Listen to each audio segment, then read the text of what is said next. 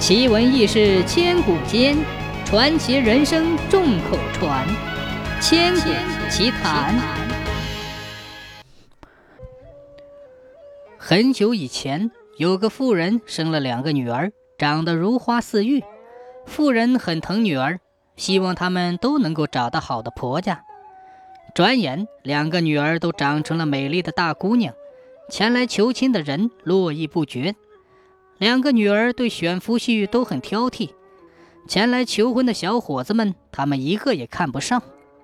妇人让他们自己去寻找意中人。两个姑娘分头出门。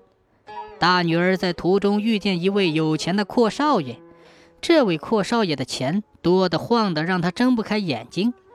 大女儿心里琢磨着：有钱就拥有了一切，我嫁给了他，也就拥有了他的钱。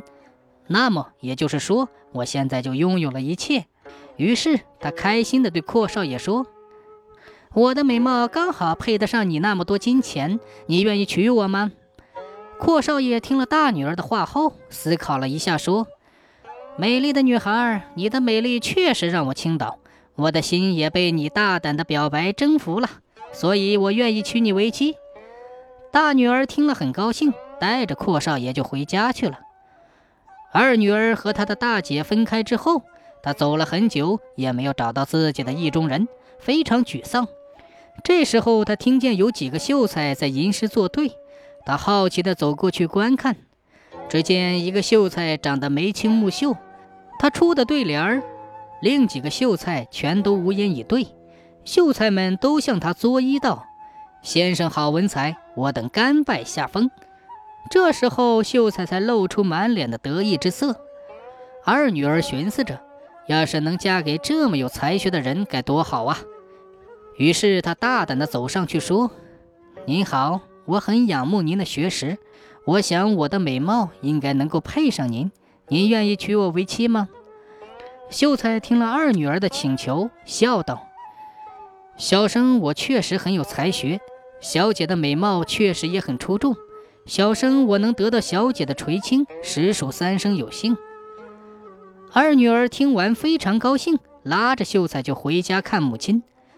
两个女儿都选好了自己理想的伴侣，都带回家给夫人看。妇人看完之后，叹口气说：“大女儿啊，有钱之人不一定拿你如珍宝啊，你想好了吗？”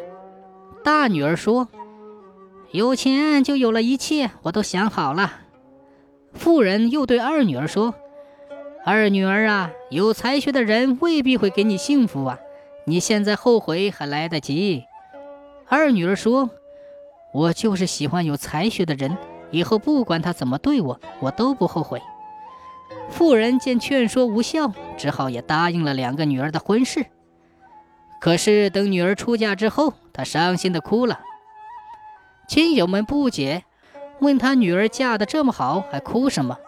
妇人说：“你瞧瞧，不出几个月，两个女儿必定会回娘家哭诉。”亲友们不相信，都认为他是杞人忧天。